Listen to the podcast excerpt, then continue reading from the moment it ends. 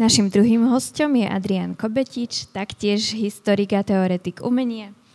Doktorantské štúdium na katedre dejín a teórie umenia Trnavskej univerzity a Ústave dejín umenia Slovenskej akadémie vied ukončil prácou na tému dialógy súčasného umenia so stredovekým. Počas svojho štúdia absolvoval pobyt na Masarykovej univerzite v Brne a na Gregoriane v Ríme. Vo svojom výskume sa zaoberá najmä stredovekým a súčasným umením. Samostatnou oblasťou jeho záujmu je umenie vo verejnom priestore so zreteľom na stredoeurópsky kontext v 20. storočí. Vo svojej rodnej Trnave pôsobil ako vôbec prvý mestský kurátor na Slovensku, predtým bol kustodom zbierky maľby a kurátorom v Nitrianskej galérii a od tohto roku je odborným asistentom na katedre pedagogiky výtvarného umenia na Pedagogickej fakulte Trnavskej univerzity. Nech sa páči. Ďakujem veľmi pekne. Ďakujem teda aj za, za vaše prijatie na tomto mieste, vo vašej komunite. Veľmi si to vážim a teším sa, že budeme môcť spolu najmä diskutovať, ale dovolte mi teda možno taký malý úvod, ktorý dúfam, že nebude príliš metodologickým, ale keďže som historik a teoretik umenia, tak, tak so záľubou sa vrtam aj v podstate veci, ktorá akoby by mohla nás priviesť v tej debate potom, potom ešte ďalej a ešte hlbšie. No a k, tejto, k tomuto zamysleniu ma pozvala práve uh, Marie svojim tým úvodným slajdom, uh, kedy som si povedal vlastne, že čo je to za stratégiu, ktorá tam objavuje a povedal som si, že sa nad ňou zamyslím a istý čas sa už nad ňou zamýšľam a skúsim sa k nej vyjadriť a potom ju zasadiť do, kontexte, do kontextu súčasného uh, umenia s církevnou tematikou, alebo ak to zjednodušíme, súčasného církevného umenia. Uh, prv, začnem tak, tak od stredu a toto je pohľad na jezuitské, na areál jezuitskej Trnavskej historickej univerzity, Univerzita Tyrnaviensis v Trnave. Ja si idem dosť hovoriť o histórii, ale myslím si, že to bude na úvod fajn. A tento areál začal vznikať vlastne v prvej štvrtine 17. storočia ako, ako jezuitský. Predtým už existuje ako církevný areál skôr, mali sme tam viacero reholí.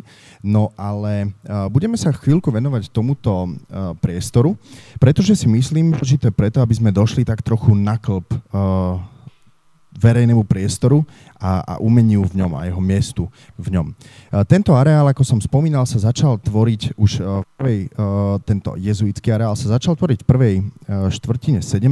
storočia, kde jezuiti na niekoľkýkrát prišli, na niekoľko pozvaní, po niekoľkých snahách ktoré boli mm, trochu neúspešné občas z toho dôvodu, že tomu neprial eh, jednak, eh, teda, ehm, jednak rôzne náboženské konfesíne spory, ale aj samotná situácia vo, v politike Habsburskej monarchie. V 30. a 40. rokoch bol postupne dostávaný tento chrám, to znie lepšie ešte, Eh, bol eh, súčasťou niečoho, čo jezuiti veľmi zaujímavo eh, volali modo nostro, alebo v takej preloženej verzii, aby som to preložil, náš spôsob stavania. V tom zmysle stavania nielen reálneho ukladania tehly na tehly, ale aj plánovania objektov a vôbec uvažovania o svojom stavebnom umeleckom pôsobení v nejakom priestore. A práve tento priestor uh, začal byť miestom, kde sa sústreďovalo, sústreďovalo niečo, uh, čo už jezuiti, pozor, dobovým názvom, nazývali propaganda. Hej? A vôbec bez, bez našich negatívnych konotácií, ktoré to v súčasnosti má. Propaganda bol systém uvažovania uh, jezuitskej úlohy v, v rekatolizácii, v, v v protireformácii alebo vôbec uh, v, v celom tom úsilí, ktoré to sprevádzalo. A bolo súčasťou veľmi širokého procesu, ktorý prebiehal práve aj prostredníctvom umenia, veľmi, veľmi silne, veľmi koncentrovane, umenia, ikonografia, ale aj foriem, ktoré dnes nazývame všeobecne často ako barok.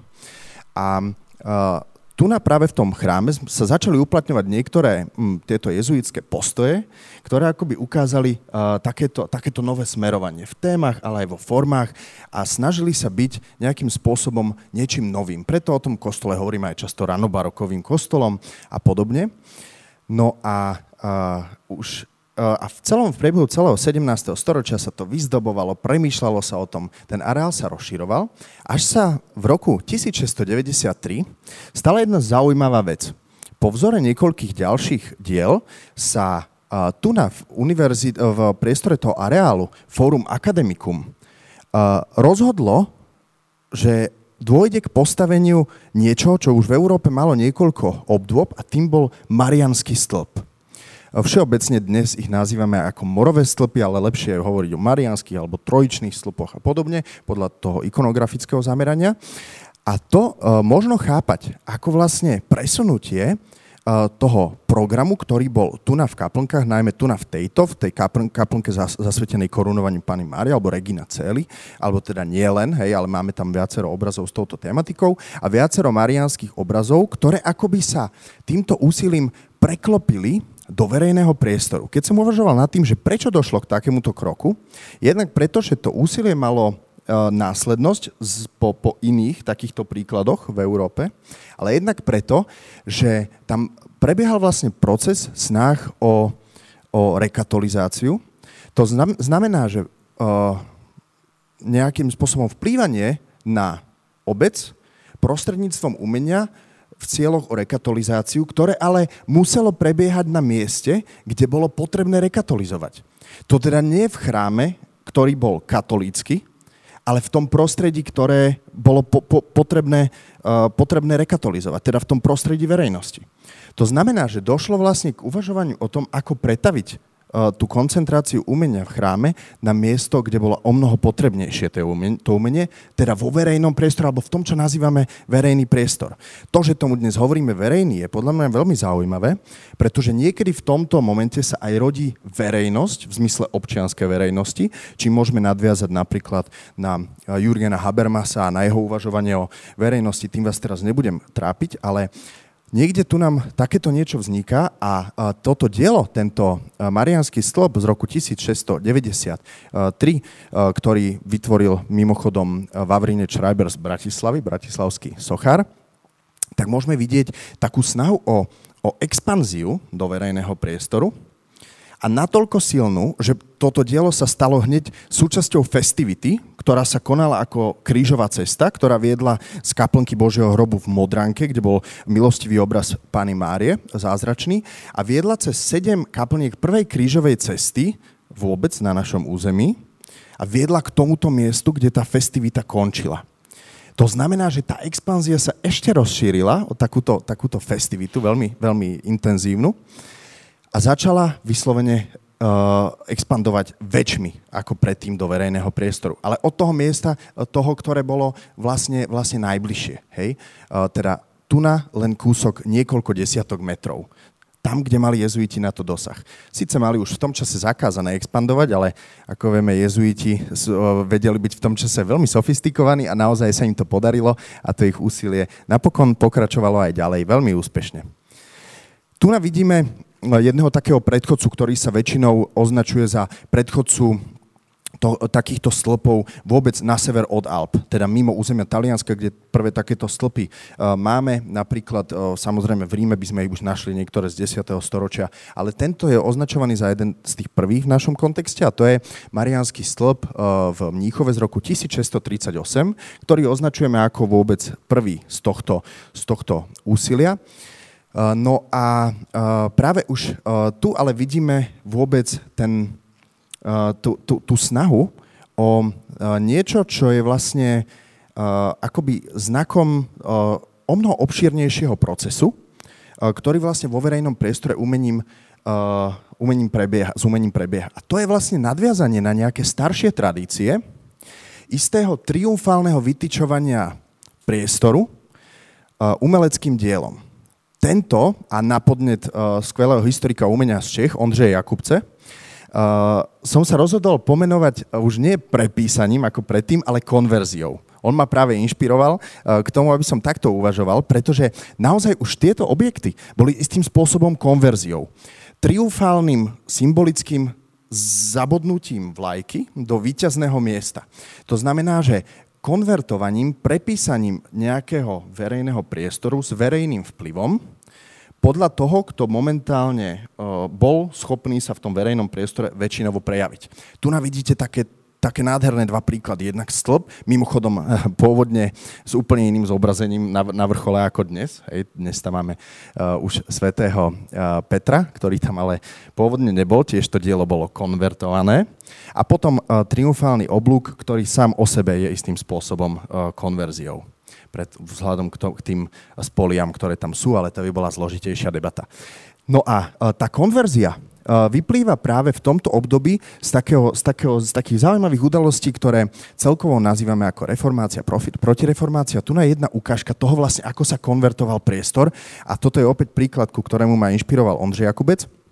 Je to relief pustošenia chrámu svätého Vita v roku 1618, ale až z roku 1630 a je to práve moment kalvínskeho konvertovania, kalvínskej konverzie chrámu. Teda vyčistenie toho priestoru, pustošenia, ako to aj uh, je niekedy nazývané. Uh, to, že to bol úspešný projekt v Trnave, takéto konvertovanie priestoru, Eh, to ukazujú hneď ďalšie pamiatky, ktoré vznikajú, ako, ako napríklad tento uh, trojičný stĺp v Trnave, hej, korunovania Pani Márie, aj keď ho voláme trojičný stĺp, to považujem trošku za, za takú krivdu voči Pane Mári, hej, ale, ale budíš, teda je, to, je tam aj tá najsvetejšia trojica. No ale už tento potom so zmenou prostredia prešiel opäť konverziou. To znamená, že verejný priestor bol opäť konvertovaný, keď sa pozrieme, v 48. po pre niekoho víťaznom, pre niekoho katastrofálnom februári, bol odstránený. Hej? Bol, priestor bol konvertovaný. Avšak nie v zmysle náboženskom, ale v zmysle spoločenskom. To znamená, komunistická moc nastupujúca to, toto dielo odstránila, vyhovárajúca na jeho zlý technický stav. Vyhovárajúca. Čo vzniklo potom? Konverzia mala pokračovať a to umiestnením sochy Klementa Gottwalda. To znamená ešte radikálnejší krok vpred v konvertovaní priestoru. Priam agresívny. Ani to nevyšlo, čiže ďalší pokus. Špirála ľudstva od Karola Lacka, hej, ktorá tam mala byť umiestnená. Ďalšia konverzia, keď Gotwald tam byť nemohol, bol, mal tam byť, uh, mala tam byť Lacková špirála. Pokus nevyšiel, pretože prišiel 80. Ako? Uh, tam bol taký, môžem si to voliť, tam bol taký zaujímavý uh, príklad, keď dvaja uh, muži, pomerne, uh, pomerne vzdelaní a veľmi rozhľadení a uh, súčas, sú, účastníci uh, kresťanského diania v Trnave, uh, spísali taký, takú, taký názor, že pre eh, tohto prezidenta Klementa Gottwalda by bolo veľmi nedôstojné stáť v blízkosti eh, historických budov, kde navyše stála nejaká kresťanská socha, že radšej ho postavme niekde na sídlisko, ktoré vzniká nové ako prejav nového socializmu. Hej, samozrejme, o, najprv to tí, tí radní páni zobrali, že to je, to je veľmi fundovaný názor, hej. Až potom prišiel z hora nejaký propagandista a povedal, že zbláznili ste sa, okamžite ich vyhoďte a niečo s tým spravte, lebo to je len ťah proti Gottwaldovi. Hej. Takže, takže napokon sa to ukázalo, e, ukázalo že, že to bolo proste cieľené úsilie. Bohužiaľ, e, vtedajšieho vrchného architekta a ďalšieho architekta vyhodili a museli zrobiť vlastne rádových stavebníkov a zobrali im miesta v, v ateliéroch.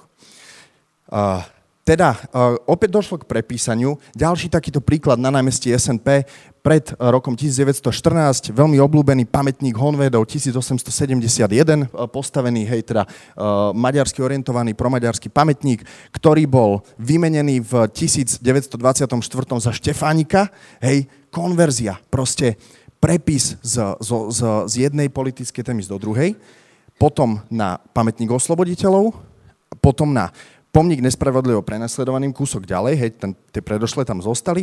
No a e, to isté, hej, to bolo jedno prepísanie zase tu na tento odstránený, bohužiaľ teda údajne kvôli, kvôli zlým, technickým, zlým technickému stavu odstránený pamätník, kde na jednom mieste vedľa seba stáli uh, títo, tento pomník SMP a hneď vedľa uh, už prejav po 89. novej konverzie, opäť kresťansky orientovaný námet. Teda Jan Pavol II. To nás ale vedie k otázke, že k akej konverzii vlastne došlo v 89. a aká, kon, a, aká tá konvertovaná doba pretrváva. Ak sme si ukazovali, že niektoré tie stratégie uh, pretrvávali, v čom zmyslíme stratégie tej, tej aury umeleckého diela vo verejnom priestore, aké to sú po 89.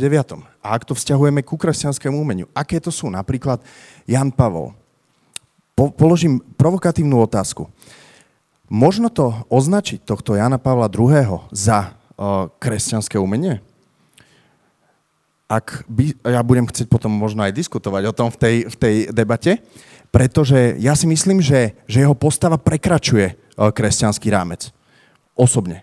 To je, to je myslím si, uh, cel, celkom pre mňa, pre, mňa, pre mňa jednoduché, ale, ale možno so mnou budete polemizovať, čiže vzbudzujem polemiku už teraz. Uh, ďalej, uh, od Williama Schiffera súsošie uh, Cyril a Metod, pardon, zabudol som tam dať názov. Uh, opäť, uh, kopírované dielo, pôvodne z roku 1988, pred Univerzitou svätých Cyrila a Metoda, čo iné ako Cyrila a Metoda, ale nie na novo vytvoreného, ale odliatok z jedného diela pre, uh, pre konzulát v Ríme. Hej. Čiže je to opäť kresťanské dielo, niečím, hej, ale výhradne? To je otázka, ktorú sa môžeme potom v tej diskusii pýtať. Pamätník nenarodeným deťom, súčasťou veľmi výrazného politického boja v Trnave, ktorý, ktorému boli, bolo znesených niekoľko pripomienok o jeho formálnych kvalitách. O tých ideových sa viac menej mm, ne, nehovorilo, nebolo to problémom, ale dielo, ktoré dnes môžeme označiť ako iba kresťanské dielo alebo iba kresťanskú tému. No a napokon E, takýto, takýto rad e, významných osobností, e, kňazov, národných buditeľov, dejateľov, ktorých pamätníky, tabule, reliefy máme neuveriteľne veľa v, napríklad v Trnave, ale aj všade možne inde. Otázka je, keďže vznikajú pomerne intenzívne, sú predmetom výhradne kresťanského umenia, alebo sú to osobnosti, eh, ktoré eh, znamenali, znamenali vôbec eh, toľko pre štát, aby si ich pripomínal, alebo pre ľudí, aby si ich pripomínali. Tak teraz po takýchto provokatívnych otázkach vyvstáva tá, tá najzásadnejšia otázka potom, ak sa chceme baviť o kresťanskom umení, o verejnom priestore, tak s, akým, z akých dôvodov, teda čo bude tá naša konverzia, či to môže byť konverziou, alebo budeme rozvíjať niečo, čo nazývame v súčasnom umení ako pluralizmus. Teda možnosť uh, tvorby pre verejný priestor tak, aby všetci, všetky uh, časti spoločnosti, všetky oblasti spoločnosti boli rovnako, rovnako naplnené tým, čo vo verejnom priestore uh, vzniká, alebo naopak budeme sa snažiť o nejakú, nejaké alebo, alebo v súvislosti s tým sa budeme snažiť o potlačenie konverzie a rozvíjať, uh, rozvíjať nejaký, nejaký otvorený rámec umenia vo verejnom priestore. Takže to sú témy, ktorými som ja tak provokatívne uh, prišiel, s ktorými sa sám, sám nejakým spôsobom borím. Chcem uh, vám poďakovať za pozornosť a poďakovať za otázky, ktoré ak ma vyrušia, tak budem ešte vďačnejší ako doteraz. Tak ďakujem a, a, a za pozornosť, ale venujte ju prosím umeniu. Ďakujem.